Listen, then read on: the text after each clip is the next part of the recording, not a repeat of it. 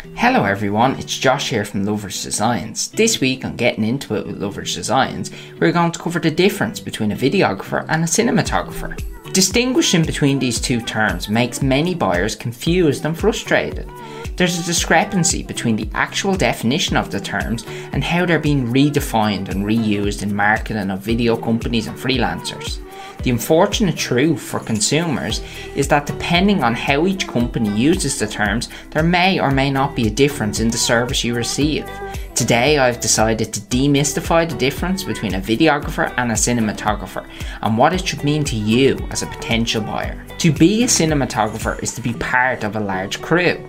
A cinematographer, also referred to as the director of photography or DP, is the individual in charge of the camera and lighting crews on a movie set. It is also the responsibility of the cinematographer to realise the vision of the director by making technical and artistic decisions in regards to lens choice, exposure, lighting, composition, filters, camera movements, colour grading, and more.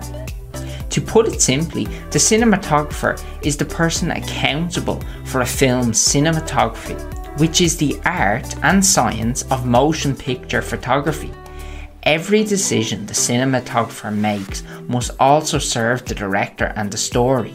On a large production, it is unlikely that the cinematographer operates the camera at all. That's usually the job of the camera operator, who works under the cinematographer.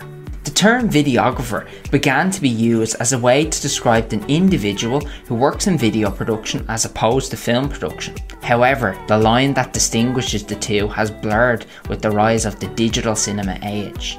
A videographer is a camera operator on a small crew or working solo.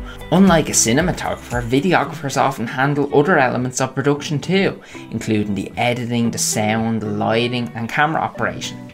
To recap, a cinematographer works with a large crew and is responsible for artistic and technical decisions regarding the photography of a motion picture in accordance with the director's vision. Whereas a videographer, by contrast, works with a much smaller level of production, is usually the camera operator, and probably works solo, overseeing a project from start to finish. If the distinction between cinematographers and videographers is fairly clear, why all the confusion? Well, many videographers have taken the opportunity to either use these titles interchangeably or create a false hierarchy. Another major contributor has been the popularity of DSLR video cameras, which create a more film like cinematic image. This, in combination with the public's perception of videographers, have led many companies and freelancers to differentiate by categorizing themselves as cinematographers rather than videographers. Professionals that differentiate themselves by the use of DSLR videography are aiming to create a false hierarchy between a videographer and a cinematographer. When a video professional differentiates themselves as a cinematographer or their work as cinematography, it more than likely means they're using a DSLR, nothing more.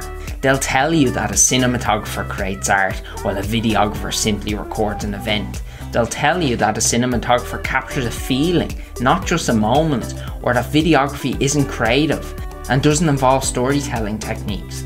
All of this is nonsense. A videographer is just as focused on all the qualities that make compelling videos.